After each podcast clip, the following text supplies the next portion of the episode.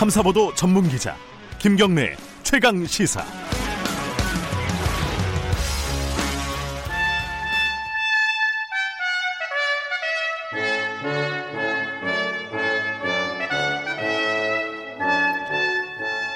매주 월요일 박지원 의원과 함께하는 고품격 정치 토크 어, 박지원의 정치의 품격 민생당 박지원 의원 연결돼 있습니다. 안녕하세요.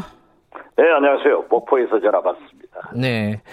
예, 총선이라서 5시부터 출근 인사하고 피곤합니다. 5시에 사람이 있나요, 근데? 아, 거기 뭐 시장. 아, 일찍 출근하시는 분들이 또 있군요. 네, 그렇죠. 예. 아, 오늘 뭐 저기 전반적으로 지금 공천 관련된 얘기들 할 건데 먼저 어, 박 의원님 계신 민생당 얘기부터 좀 여쭤볼게요. 뭐 민생당은 말씀할 필요도 없습니다. 왜요, 제가 볼 왜? 때는 예. 여야 예. 또 군소정당까지 한마디로 진돗개 11마리하고 예. 세파트 11마리가 지금 축구샵 하는 꼴입니다. 어, 그 무슨 이게 말이에요? 축구샵이 되겠습니까? 개 11마리끼리 하면은 개판 개판이란 말씀이세요? 네, 개판되는 거예요. 이 정치가 어떻게 이렇게 됐는지 저도 4 플러스 1로 아. 예. 연동형 비례대표제 국회 통과를 위해서 적극적으로 싸운 사람이지만은 네. 이건 아니다. 어? 음. 너무나 큰 실망을 국민들에게 드리고 있기 때문에 네. 이 우리 국회 선거가 끝나면은 5월 임시국회라도 열어서 네. 이거 바로잡지 않으면 이거 안 된다 하는 생각을 갖습니다. 선거법 말씀하시는 거죠? 예, 이건 음. 말이 되겠어요? 이게 우리 저 거대 어? 물론 미래통합당이 먼저 네. 그러한 미래 한국당을 창당해서 여기까지 왔지만은 네. 이건 진짜 아닌 것 같아요. 음흠. 마치 엠번병, 엠번병, 엠번방, 방. 엠번방. 예. 예. 엠번 엠번방 예. 이 꼴처럼 부끄러운 거예요. 아이고, 거기까지 비유를 하시다니 지금 상황에 대한 어 굉장히 속상하신 부분이 좀 있는 모양이네요. 이건. 말도 안 되죠. 예. 엠번병만 하더라도 예. 국회에서 입법하지 못한 저희도 사과를 해야 되고 네.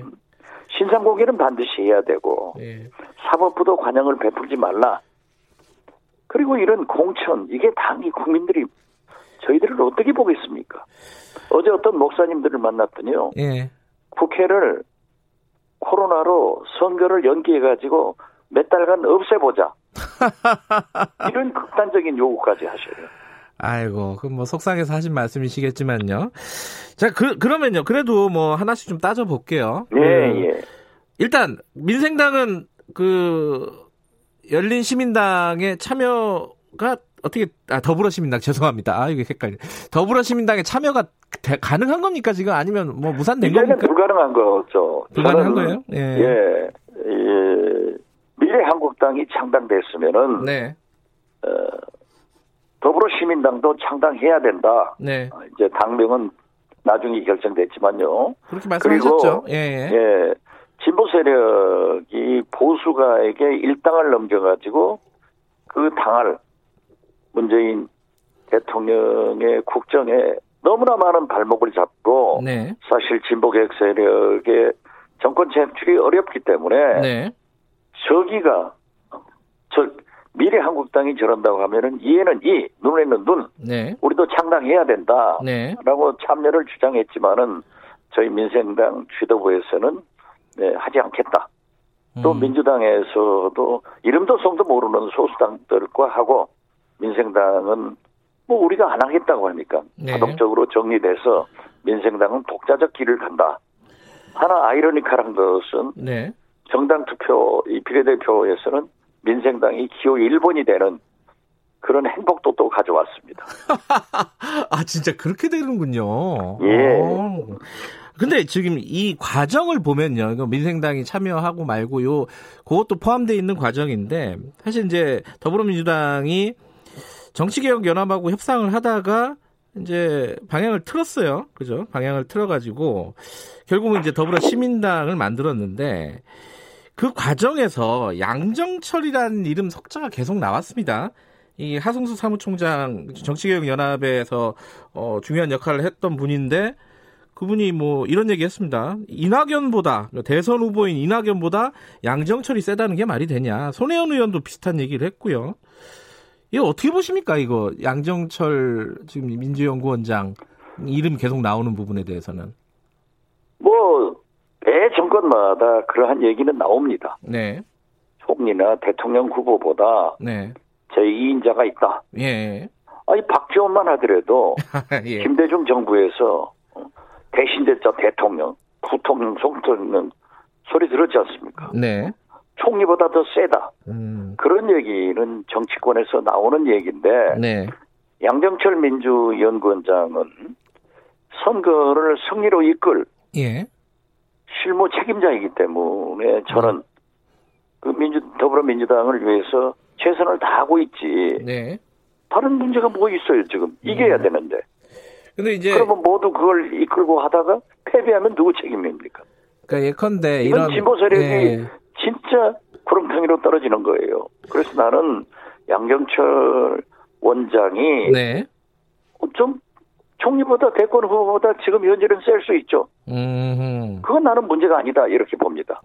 근데 이제 이 지금 그 과정에서 이 지도부들의 뭐 어떤 회의라든가 공식적인 의사결정보다는 양정철 민, 연구원장 민주 연구원장의 개인의 어떤 판단과 결정에 지금 이 과정이 이루어진 거 아니냐 이 비판 아니겠습니까? 이건 어떻게 보세요? 그러한 것은 실무선에서 네. 제가 경험을 했듯이 네, 그러한 것을 전부 작성해가지고 음, 당 대표에게 보고를 해서 공식 기구로 확정되기 때문에 네, 저는 잘 모르겠습니다. 양정철 원장이 실무 작업을 했는지 안 했는지 네, 그렇지만은 우리가 잘 아시다시피 이해찬 대표가 그렇게 녹록한 분이 아닙니다. 음, 누가 얘기를 하더라도 당 대표로서 저는 적절한 결정을 했을 것이다. 음, 그러나 실무자가 만약 양정철 원장이었는지 아니었는지 네. 그건 모르겠습니다. 음, 그래서 그렇게 무조건 어떤 특정인을 비난하는 것은 옳지 않다. 네, 제가 김대중 정부가 5년간 네, 그러한 비난을 받아봤어요. 예, 그런데 실제로 제가 보니까 과대평가가 되더라고요. 음, 그러나 대통령을 모시는 사람으로서는 네, 어떤 악역도 필요할 것이고 네, 또 그렇게 좀 비난을 받을 수도 있는 거예요. 네. 그럼 난 사실 여부는 모르겠습니다. 네. 알겠습니다. 그 근데 그 과정도 그렇지만 결과적으로 아까 이건 언급을 해주신 부분인데 이 그 민주당이 같이 하기로 한 소수 정당들을 보면은 어 민주당 쪽그 비례대표 그 후보들은 이렇게 표현했습니다. 어 속된 말이지만 듣보잡 정당이라고. 이거는 그 좀 표심에 영향을 주지 않을까라는 걱정도 하는 쪽이 있어요. 여권 지지자들은 어떻게 보십니까? 저도 좀 듣보잡이 많아요. 음, 정치권에서 오래 있었던 박지원 같은 사람도 네. 어려운데 이미 지금 환경단체에서도 비판하고 나섰지 않습니까? 네네. 그렇기 때문에 저는 이 더불어시민당을 만들면서 네. 어, 최소한 민생당이나 정의당이 함께하지 않기 때문에 네. 급조된 그런 군소 정당들이 있는데 네. 당연히 민주당은 책임을 승리를 보장받아야 된단 말이에요. 네.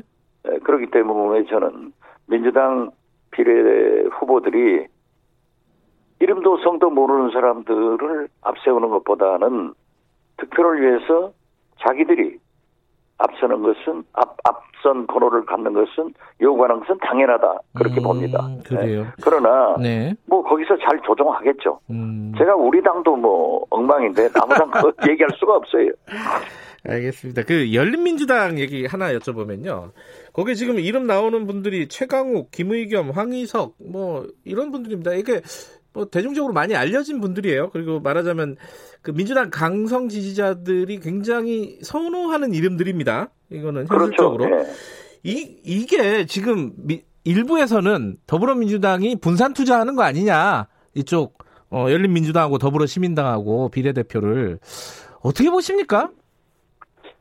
글쎄요, 이게 열린민주당이 먼저 생기고 네, 더불어시민당이 나중에 생겼는데 그렇죠. 예. 네, 그러한 적극적인 소위 지지자들이 조국 장관을 위해서 응집한 것 자체에 대해서 네. 저는 나쁘게 보지 않습니다. 음. 제가 조국 그 수호를 외치는 네. 그러한 국민 시위가요. 네. 뭐 언론 보도에 의하면은 300만이다. 또는 100만, 200만이다. 이렇게 나오지 않습니까? 네. 만약 그 세력들만 투표를 한다 하더라도 네. 엄청난 투표를 할 거예요. 음. 그렇기 때문에 자기들은 이 더불어 시민당과 차별화해서 네. 그러한 적극적인 지지 세력을 흡수하겠다. 네. 지지를 받겠다. 하는 것도 좋은 전략 아니에요? 근데 이제 그런 반론이 있을 수는 있어요. 그 조, 다시 조국이란 이름을 꺼낸다는 게 어, 그러니까 조금 과거 회기형이잖아요. 지나간 일인데 지금 코로나 위기 전국이고 이런데 다시 조국 선거, 조국을 앞세우는 선거를 한다는 거는 좀 부담이 아닐까 여당한테 이런 해석도 있습니다. 요거는 그렇게 생각하지 저- 않으신가요? 솔직히 말씀드리면은 예. 호남에서도요. 네. 지금도 문재인 조국을 살려라. 이러한 요구를 많이 합니다. 어허. 그렇기 때문에 국민들은 네. 자기가 좋아하시는 분을 정치적으로 지지할 권리가 있는 거예요. 네네. 그래서 그것을 탓하지 말고 네. 저는 더불어민주당과 더불어시민당에서 진짜 공천도 모범을 보이고 네. 정책도 모범을 보여서 네. 그러한 세력을 흡수하려고 노력을 해야지 네. 지금 국민들은 더불어시민당이나 네. 열린민주당은 자기들끼리 똑같은 식구들이다 네. 이런 생각을 보고 있습니다. 네. 알겠습니다. 그래서 저는 예. 어떤 뭐좀 음, 과격하게 적극적으로 지지한 세력이 몰린 열린민주당을 공격하지 말고 네. 더불어시민당 잘하면 될 거 아니에요. 네. 그 미래통합당하고 미래한국당 얘기도 좀 해야 될 것 같습니다. 한성규 대표가 미래한국당 대표가 어, 이 공천 과정에서 이 가소롭다고 이 모정당에 대해서 얘기를 했어요. 그러고 나서 사퇴했는데 어, 다시 뭐 그, 그 얘기는 쑥 들어갔습니다. 이거 어떻게 봐야 돼요? 이 뭔가 조정이 된 건가요? 그러니까 한성교 대표나 공병호 예. 어, 공관위원장은 처음에 좀 황교안 대표한테 저항하고 어? 네. 싫은 소리 하다가 나중에는 또 총성맹세를 하고 들어가지 있는 거 아니에요? 네. 에, 그래서 저는 도대체 그 집도 모르겠어요. 그렇게 예. 황교안 대표 일당 독재당이 됐지 않습니까? 음, 그리고 저는 미래통합당은 차라리 떳떳하게 네. 미래한국당을 창당하면서 정면 돌파를 한 것은 저는 높이 평가합니다. 어허. 차라리 그렇게 해야죠. 네. 그러면 제가 처음부터 얘기했던 음, 더불어시민당, 미래민주당을 당당하게 우리도 진보 세력의 다수를 위해서 한다. 이렇게 하고 나갔으면 아무 문제가 없는데 네. 엉키고 설키고 뭐 어, 음. 어중이 떠중이 다 당 만들어 가지고 나오니까 문제가 되는 거 아니에요. 근데 이게 한성교 대표가 뭔가 진짜 한 칼 할 것처럼 굉장히 격앙된 분위기에서 사퇴를 한다고 했는데 어 말씀하신 대로 충성맹세라는 느낌이 들 정도로 뭐 아, 책임 충성맹세 느낌이 아니라 확실하게 한 거죠. 어? 아니 제가 볼 때는 예. 처음에 그랬어요. 제가 확정적으로 말은 못했지만은 네. 한성교 전 대표는 완전히 박근혜 전 대통령 아니에요. 예. 예. 그렇기 때문에 저는 비례정당이 되면은 한성교 대표가 쌍주머니를 차지 않을까 음. 그렇게 의심을 했어요. 그런데 음. 그 기미가 보이다가 네. 그냥 황교안 대표한테 한 방 먹은 거 아니에요? 뭐 뭘로 먹었을까요? 어 모르죠. 뭐. 알겠습니다. 아무튼 예, 예. 이건 진짜 어, 진돗개 11마리, 세파트 11마리 개싸움 하고 있다니까요. 초크샵이 아니에요, 이게. 예. 근데 결과적으로는 나중에 이게 그 다시 명단이 나와야겠지만 미래한국당 명단이 아, 지금 뭐 오늘 아침 신문만 보더라도 네. 뭐 완전히 황교안 판 아니에요. 이게 사천 시비 이런 게 들지 않겠습니까? 이게 나오지 그렇죠, 않겠습니까? 뭐. 예. 나오죠. 예. 음, 그 그게 어 미래통합당한테 큰 어떤 불리한 요소로 작용하지는 않, 않는다는 아까 분석들이었어요 전문가들은 어, 박지원 의원께서는 어떻게 보십니까? 저도 그렇게 큰, 저, 음, 지장을 초래하진 않을 겁니다. 네. 왜냐하면 지금 보면은 완전히 진영 논리로 갈려 있거든요. 네. 에, 그렇기 때문에 이번은 또 과거 경험을 보더라도 네. 공천 전에는 엄청나게 싸웁니다. 네. 모든 정당이 네. 모든 선거에 그러나 공천이 확정되고 나면은 네. 언론에서 하루 이틀 네 분에 대해서 보도를 하지만은 전부 선거 현장으로 들어갑니다. 네. 그렇기 때문에 잊혀지는 거예요. 바빠서 싸울 시간이 없군요. 나중. 없죠. 예. 아니 싸우더라도 언론에서 취급하지 않죠. 어, 뭐 낙천된 사람들 취급해봐야 뭐합니까? 근데 지금 예. 오늘 한 두 번 말씀하셨습니다. 이 진돗개 11마리랑 세파트 11마리랑 지금 어, 축구를 하고 있는 형국이다. 근데 이렇게 되면은 지금 어, 중간 지대라고 해야 되나요? 어, 뭐 예컨대 뭐 안철수 대표가 있는 국민의당 이런 중간 지대로 뭐 사람들이 조금 갈 수 있는 가능성 이건 어떻게 보세요?